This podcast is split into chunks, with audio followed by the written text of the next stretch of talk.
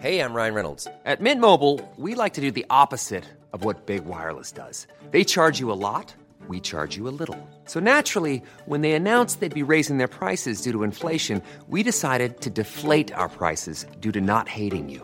That's right. We're cutting the price of Mint Unlimited from $30 a month to just $15 a month. Give it a try at mintmobile.com slash switch. $45 upfront for three months plus taxes and fees. Promo rate for new customers for limited time. Unlimited more than 40 gigabytes per month. Slows. Full terms at mintmobile.com.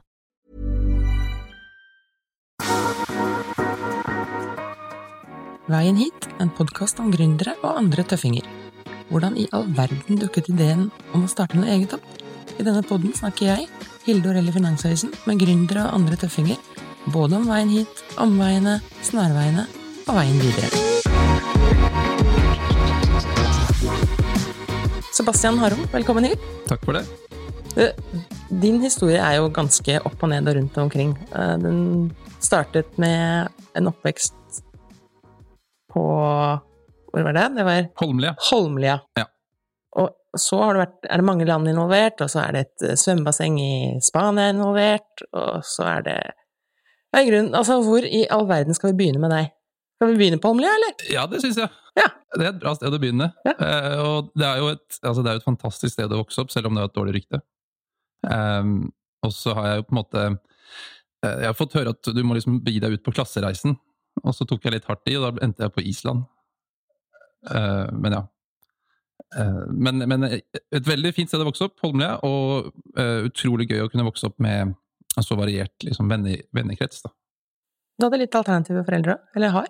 Har veldig alternative foreldre, spesielt en pappa, som er um, Han er forsker, han er hjerneforsker, og så har han skrevet bøker om på, altså meditasjons påvirkning på hjernen. Da. Og blant annet forsket på Thomas Alsgaard.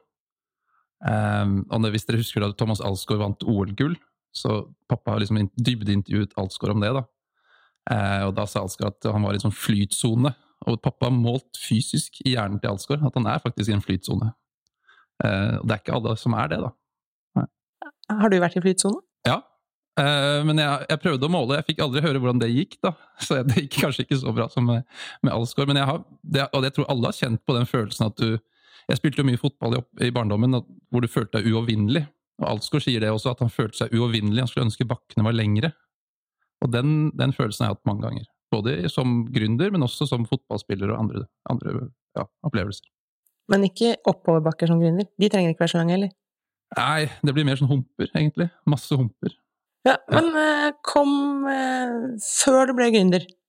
Det er på en måte den siste ordentlige jobben du hadde, før du ble gründer. Hva var det? Jeg, jeg jobbet i DNB Markets. Det var det jeg fikk jobb først. Jeg jobbet der, eh, da jobbet jo man typisk hele natten og lærte liksom finans og investment banking. Og så eh, hadde jeg lyst til å starte noe selv. Og da sluttet jeg der, eh, og så begynte jeg å jobbe med forretningsplanen eh, til Cameo. Men så skulle jeg bli pappa og hadde ikke så god råd, så da, søkte jeg jobb hos, eh, da fikk jeg jobb hos Hans Gilmeiden.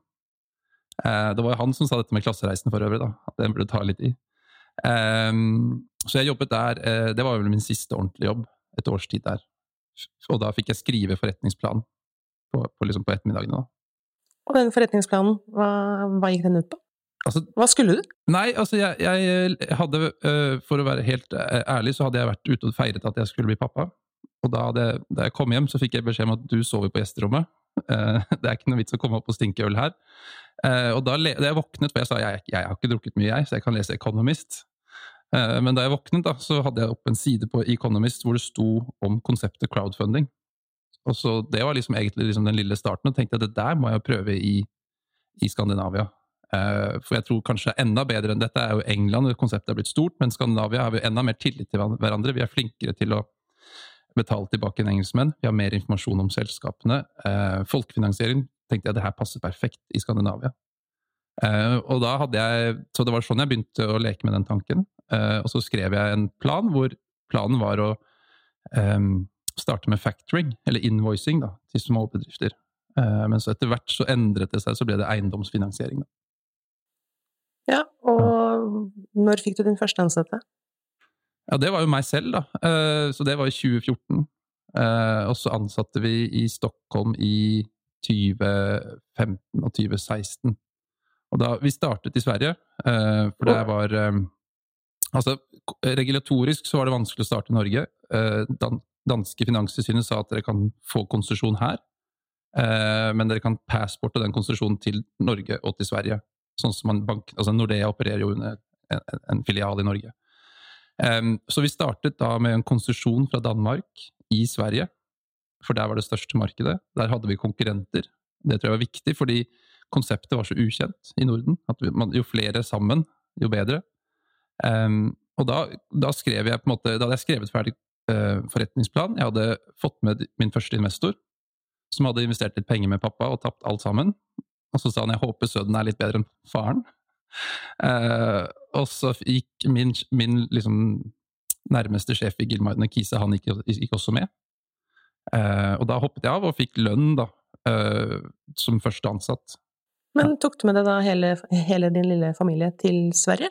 Nei, altså jeg, min investering var jo eh, leiligheten vi hadde her, da, så jeg solgte den for å bruke det på startup-eventyret. Eh, og da så leide jeg en ettroms eh, i Stockholm. Og da flyttet de hjem til Island. Så du bodde i Sverige, og de bodde på Island? Ja. Og da hadde jeg ikke råd til å pendle fra altså vanlig flyselskap, så jeg måtte ta sånn her eh, Hva heter det for noe? Det het Wow Air, som har gått konkurs. da. Så det var tre timer utenfor Stockholm, og så gikk det til en liten flyplass på Island. Eh, så da hadde jeg råd til å pendle hver fjerde uke.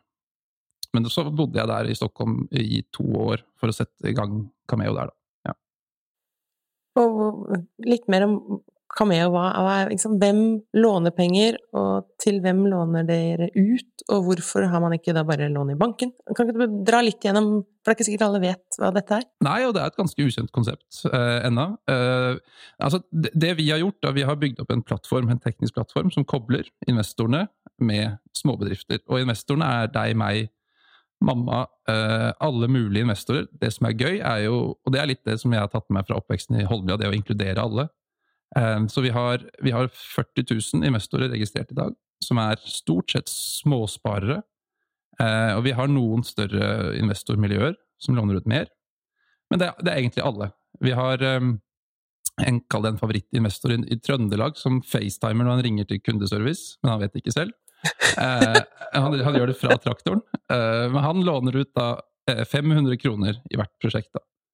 Eh, og han, eh, han, liker det vi gjør, fordi det er helt gratis. Og så kan han bygge en portefølje. Da. Så han setter 500 kroner på hvert prosjekt, og så sprer han risikoen på den måten. Hva slags type prosjekter er det de låner penger til? Ja, det er, det, I dag er det kun eiendomsprosjekter. Så da er det mindre eh, og mellomstore eiendomsutviklere som eh, ja, bygger kanskje ti rekkehus. Eh, det er større i aktører i Sverige enn i Norge.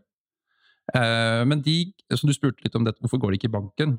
Og de fleste av dem har jo banklån, men de kan få mer lån hos oss. De kan få raskere lån. Eh, og ofte sier eh, banken dere kan gjøre to prosjekter i året, men de vil gjøre det fire. da. Så da tar de to via oss, da. Så, så, så det er eiendomsaktører som, som søker rask finansiering, og så er villige til å betale litt ekstra for å få pengene raskt, og at det er enkelt. Det er jo litt sånn hua, lua i hånda å gå i banken. Hos oss er det omvendt. da. Eh, du får veldig personlig service, og du får rask eh, og Du kan ringe oss på påskeaften. Eh, så da, Konseptet vårt er jo å koble direkte da, disse bedriftene som, som, er eiendomsutviklere, med sparerne direkte. Så du trenger ikke å sette penger, sparepengene i banken og får 0 rente, men du låner direkte ut til bedriftene, og så får du 8 eller 9% rente. Men det, dette høres litt sånn skummelt ut òg. Ja. For hvis eiendomsutvikleren går på ratata, da har jeg puttet penger i noe som jeg får null for, da, eller? Ja, da kan du tape alle pengene. Så det er skummelt. Hvordan er eh, track-rekorden så, så, langt? Har dere, har dere, mye tap, eller er det mange investorer som har tapt mye penger? Nei. Så øh, vi har gjort øh, eh, 1,2 milliarder i lån, øh, og vi har gjort 300 forskjellige prosjekter. Av de er det seks som har gått på Ratatan, Eh, men fire av de har blitt fullt tilbakebetalt fordi vi alltid tar sikkerheten i eiendommen. Sånn at vi, setter, vi tar pant i en eiendom, så hvis det går på, på huet, da, eh, så selger vi eiendommen og betaler tilbake til investoren. Men vi har to prosjekter hvor det ikke har vært eh, nok verdi i eiendommen. Da. Men dere driver nå i Sverige og i Norge? Og Danmark. Og Danmark. Ja. Hvor mye aktivitet er det for Cameo i Norge? 10% av det vi gjør, da. Så 85 eh, er, er Sverige, da. Og hvor kommer veksten? Sverige. Men vi har jo størst potensial i Norge da, og Danmark, hvor vi henger litt etter. Eh, men er, Sverige er jo, altså de er jo, de er jo mye mer altså Kall det store De er liksom storebroren da, i Skandinavia. Med, med, måte, alt er mer industrialisert. Det er større aktører, de har større prosjekter. Eh, det er lettere eh, for oss å vokse raskt i Sverige. Og så er det mindre konkurranse. I Norge er det masse banker. I Sverige er det liksom bare SEB, da, Handelsbanken. Men du snakket om han eh, traktorbonden. Han ja. putter 500 kroner i et uh, prosjekt. Ja. Men i, i, snitt, da? Altså, hvem er, hvem er, det som putter penger i, og hvor mye? Uh, ja, i snitt så er det 10 000 per investor per lån. Uh, og i snitt så er det vel ca. fem-seks lån i året de investerer i, da. Så hvis jeg regner riktig, så blir det ca. 60 000 i året, da. Men, men det varierer veldig. Vi har noen, vi hadde en tannlege i Sverige som investerte fem millioner i hvert lån.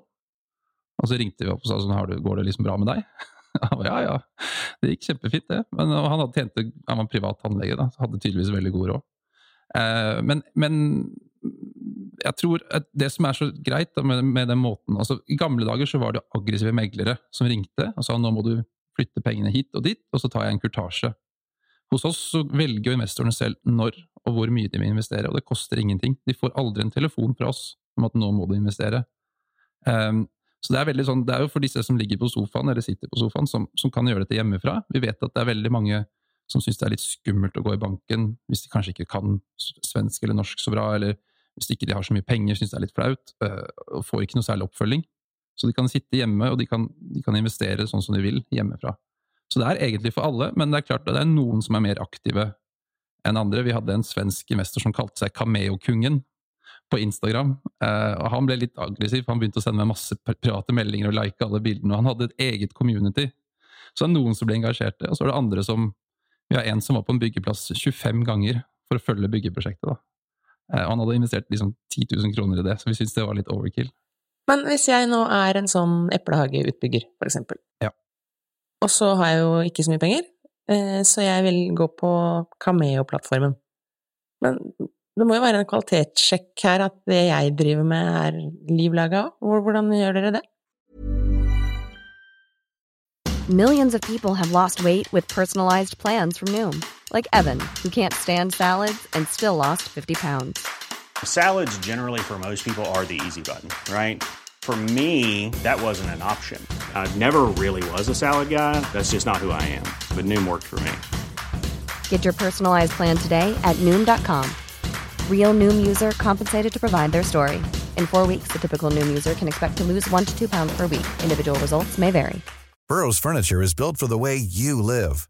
From ensuring easy assembly and disassembly to honoring highly requested new colors for their award winning seating, they always have their customers in mind. Their modular seating is made out of durable materials to last and grow with you.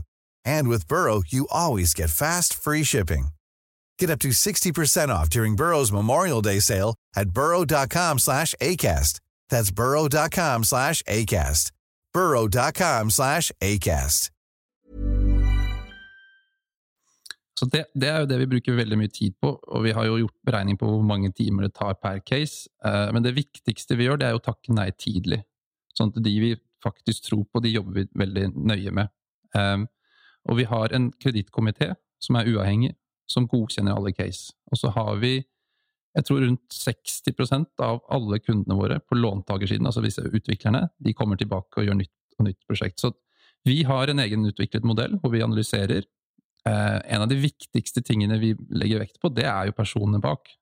Så hvis du er en, en utvikler, så vil vi vite at du kan det, eh, og at du har erfaring og at du er til å stole på. Og ofte er det jo sånn at hvis du er kranglete før du har fått lånet, så er ikke det et godt tegn, for da kan du bli krangle, enda mer kranglete etterpå. Så da sier vi nei takk. Så vi takker nei til ca. 90 da. Altså det er, nål, det er et nåløye her, og det er ganske trangt. Ja, uh, og så ser vi også at vi et, i større grad nå konkurrerer direkte mot bankene. da. Fordi hvis du, hvis du som eplehageutvikler får lån i DNB, så er det kanskje 2% 3% men hvis du må gå til en nisjebank, så koster det 6-7 og da konkurrerer vi. Ja, for hva koster det hos deg? Det har kostet mer, men, men, i takt med at vi vokser, så blir det mindre. Fordi vi, vi vil gjøre, jobbe med større aktører. Så det største lånet vi har gjort, er på 80 millioner i Sverige. Og da konkurrerte vi med en nisjebank. Og da er renten Eh, kanskje 6 eller 7, eventuelt 8 prosent. Men eh, vi har gjort mange prosjekter til over 10% også. Ja, for det er eh, risiko der. Jo mer risiko, jo høyere rente. Ja. En klassisk bank vil si ok, du skal bygge ti leiligheter, selg alt på forhånd. Så kommer første liksom, kronen fra banken. Vi kan jo si ja, men du, hvis du selger halvparten, så er renten 10% så kan du sette i gang. Og da syns de det er bedre å forstå Da vet de når de kan bygge. Eh, og så selv om banken kanskje tar 5% så tar vi 10 så det er dobbelt så dyrt. Men lånet løper kanskje i tolv måneder, så, så kroner så er det ikke så stor forskjell. Men du er i eiendomsmarkedet. Hvorfor bare eiendom? Det er jo mange slags prosjekter. Ja, altså det var litt tilfeldig at vi begynte med eiendom. Jeg skulle egentlig begynne med altså fakturafinansiering, eh, men det gikk litt på konkurransebildet. Eh, eiendom er vanskelig for banker. Eh, det er risiko vektes høyt um, hos bankene, og det er veldig greit for våre investorer å vite at det er uh, sikkerhet i en eiendom. Vi prøvde i starten litt forskjellige industrier. Jeg husker vi hadde en økologisk iskremprodusent i Stockholm. Og så vurderte vi ja, hvor skal vi ta pant i is, altså, hvor lenge holder det varelaget utenfor fryseren osv. Altså det, det var vanskelig for oss, det var vanskelig for investorene å vite hva, hvordan er markedet for økologisk is i Sverige. Uh, men eiendom er noenlunde det samme i alle tre skandinaviske land, og vi ser jo at rundt 15% av lånet blir fylt av altså Et svensk lån blir fylt av dansker og nordmenn, altså cross border. Og eiendom, det forstår veldig mange. sånn at det, er, det har vært et veldig bra sted å starte. Eh, og så er det det at det er kort løpetid, så da er de villige til å betale litt ekstra for å få finansieringen, disse eiendomsutviklerne, og de kan gi pant. Så det har blitt en veldig bra, veldig bra sted for oss å starte, og vi ser jo også at konkurrentene våre er veldig mye i samme sektor. Og så kommer vi til å bredde ut etter hvert, da. Bredde ut til? Kanskje andre industrier, men det blir mye eiendom. Og så har vi et par, par industrier vi, vi, kunne tenke oss å jobbe litt med, da, men det, vi har ikke gått ut med det ennå. Men um, Is, Is, Island? Ja. Skal du starte noe på Island? Du er jo mye på Island. Har du fortsatt kone og barn på Island, eller hjemme, eller hvordan er dette? Ja, det er litt frem og tilbake, men, men eh, nei, altså det, Jeg syns det er veldig greit å pendle helt frem til koronaen kom, så var det ingen problem. Nå har det blitt litt vanskeligere. Uh, men er, Island er et veldig lite marked. Um, så vi har vi snakket en periode om å sette opp vårt IT-team der, men det gjør vi ikke. Det blir Stockholm. Eh, så Island kan bli et sted hvor vi tilbyr altså at islendinger kan investere. Eh, men å finansiere eiendomsprosjekter på Island, det kommer vi nok ikke til å gjøre. Hvor bor du nå? Er, er, bor du i Stockholm, eller Nei, nei no, ja, jeg har leilighet i eh, Oslo og Reykjavik. Ja. Og så blir det som regel hotell i København og Stockholm, da. Nå. Du hadde, i hvert fall før covid, eh, veldig mange reisedøgn. Ja. Det var, du var i Spania, for der har moren din hus. Ja, det var ferien. Ja. Det var ferie. Mm. Og så er det jo mye Island som dukker opp. Og så er det Sverige, og så er det Danmark, og så er det Norge. Mm. Hvordan påvirker all den reisingen både jobb og familie, egentlig? Altså, jeg eh, har jo syntes det har vært veldig spennende å få den muligheten å reise så mye, da, og og likte det egentlig veldig godt. Men det var jo noen uker der i 2019 eh, hvor jeg hadde Jeg var i fire land hver uke.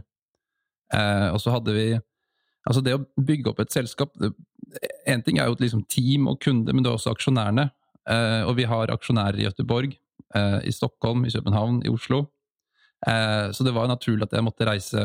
Det var jo, I 2019 var jeg jo på julebord i alle stedene også, så du skulle liksom ta den biten også, med alle aksjonærene. Um, og ja, altså Det går jo ganske mye tid da, til å fly. Uh, jeg hadde vel et, jeg tror faktisk turer til Island i 2019, og så hadde jeg i hvert fall 60 turer til og fra, altså mellom de skandinaviske landene, eh, på ett år. Eh, men man lærer seg jo å jobbe, da. Jeg hadde sånn her, altså jeg kunne liksom jobbe gjennom sikkerhetskontrollen. Jeg bare la fra meg mobilen akkurat når jeg gikk gjennom skanneren, og så var det mobilen igjen, og så var det skrive liksom på flyet. Så det gikk ganske greit eh, jobbmessig. Og så tror jeg det er viktig når du er gründer at du møter teamet, da. Eh, og er med rundt og, og, får litt feeling på hvordan det går. Eh, og det har jo vært mange utfordringer med å sette opp team osv., så, videre, så jeg måtte på en måte være rundt omkring. Eh, familien, det ble litt eh, det ble litt vanskelig. Det var jo tøft å være borte fra ungene i lange perioder. Men samtidig var det også veldig godt å komme hjem til, til ungene da når jeg kom hjem på helgene, helgebesøk. Så alt i alt så Jeg ble jo av og til litt sliten, men da var det greit at mamma ringte og sa nå var det et basseng ledig i, ja, i Spania. Så kunne man jobbe derfra også. Men av 365 dager i året, eh, hvilket land tror du bruker mest tid Da har vi Island utenfor, for det er liksom familie. Ja. Um, altså, og da er det lett å tenke 2019, da. Jeg tror det var ca. 40% Norge, 40 Sverige. Altså 10 Danmark og 10 resten, da. Men du Jeg har skjønt at eh, businessen er størst i Sverige. Ja.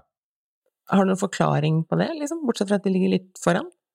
Ja, altså Stockholm er jo milevis foran altså Dette er jo en podkast om gründere. altså Det er jo Stockholm den burde vært, den podkasten. Altså, det er jo noe helt annet. Og så er det utrolig å se hvordan altså Hvis du har gjort en exit da, i Sverige, så investerer du ti nye startups, og så har du, liksom en, har du det gående. Eh, i Norge er det litt annen type exit, som i hvert fall basert på det man ser på TV. Eh, men, men eh, jeg tror altså Stockholm er For det første skjer det veldig mye, i hvert fall innenfor finans. Eh, det er veldig mye investorer med kapital som investerer veldig risikovillig. Og det er et Altså, svenskene er bedre, rett og slett, på det regulatoriske, på å legge til rette for startups. Det er mer altså flere ansatte som er villige til å ta den sjansen, for det er en sjanse å hoppe på et startup-eventyr. Uh, og så er det, altså Industrien i Sverige er mye mer uh, utviklet enn i Norge. da. Altså Vi er jo fiskere og den, den type greier. da. Ja, det er litt den, fortsatt den forskjellen. Men betyr, betyr, det at du kan råde andre norske gründere til å egentlig starte opp i Sverige istedenfor i Norge? For, oss var det helt uh, altså obvious. og for mange så tror jeg det er det, men samtidig, hvis man klarer seg i Norge, så har man også et veldig bra utgangspunkt for å gjøre det bra i Sverige. Men er, jeg, jeg, jeg, tror det er utrolig viktig å tenke skandinavisk tidlig, for du må ha størrelse på dette her. da. Og Norge blir fort et lite land. Eh, og så tror jeg det å hente penger, da, så ta inn kapital, som er veldig viktig for gründere Sverige er, er det, altså det er et sted å gå til, absolutt. Eh, og det har vært, Nå gjorde vi en emisjon nå rett før jul. Det var kun svenske investorer. da. Så det, det, er, det er en annen måte å tenke entreprenørskap i Sverige enn det er i Norge. Men på ansattlisten og på Cameo, hvor mange er dere? Eh, vi er uh, eh, 37, men det, i antall årsverk så er det rundt 30. Så er halvparten i Stockholm. Hvor er Cameo om tre år? Haha, vi hadde sånn kickoff, uh, det var også før korona, så vi snakket litt om hvor er vi om fem år, da? Og det blir jo nå, nå tre år. og da var det veldig mye som var New York og Singapore var det mange som hadde forslag om, da. Da tror jeg det var litt hvitvin involvert i den analysen. Men jeg, om tre år så er nok Cameo børsnotert. Eh, om det er i Oslo eller Stockholm, det vet jeg ikke. Men, eh, men da er vi børsnotert. Eh, vi har eh, blitt en av de, kall det mer en mer mainstream finansieringskilde til eh, mindre aktører innenfor eiendom. I England så ser vi at opp mot den, hvert fjerde lån som blir gitt til småselskaper, kommer fra plattformer som Cameo. Og jeg tror vi skal gjennom den reisen i, i Norden også. Og så tror jeg at investorene eh, i langt større grad er pensjonsfond, altså KLP, Storebrand, og større pensjonsfond og familiekontorer, eller family offices. Ikke bare disse småsparerne. Og det ser vi i England også, at, eh, som er det store markedet. at Der har pensjons- og institusjonell kapital kommet inn, og så presser de ut småsparerne. Så enkelte plattform har liksom 15 000-20 000 mennesker i kø for å slippe inn. da. Og det er litt det vi har erfart. Vi trodde jo at Altså, vi var veldig nervøse for coviden. Eh, men så har jo folk strømmet på, da, småsparere. Vi, vi, hadde et, vi hadde dobling i fjor i antall investorer, så folk vil investere lokalt. da. Forstår prosjektene, syns det er skummelt, kanskje aksjemarkedet blir høyt priset osv. Så eh, sånn at vi har en veldig stor pågang, så det er veldig mange som ikke rekker å investere. da. Eh, for lånet blir fylt så snart, så, altså blir fylt på noen minutter på plattformen. Da er det bare å ønske lykke til eh, videre, og håpe de store kommer. Takk for det.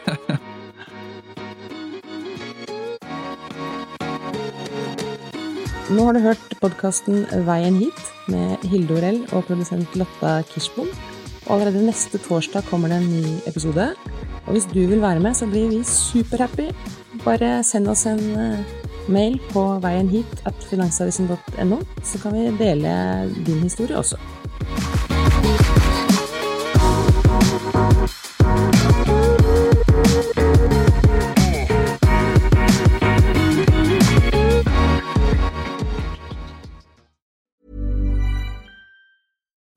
Deserves the best, and there's no better place to shop for Mother's Day than Whole Foods Market. They're your destination for unbeatable savings, from premium gifts to show-stopping flowers and irresistible desserts. Start by saving 33% with Prime on all body care and candles. Then get a 15-stem bunch of tulips for just $9.99 each with Prime. Round out Mom's menu with festive rosé, irresistible berry chantilly cake, and more special treats. Come celebrate Mother's Day at Whole Foods Market.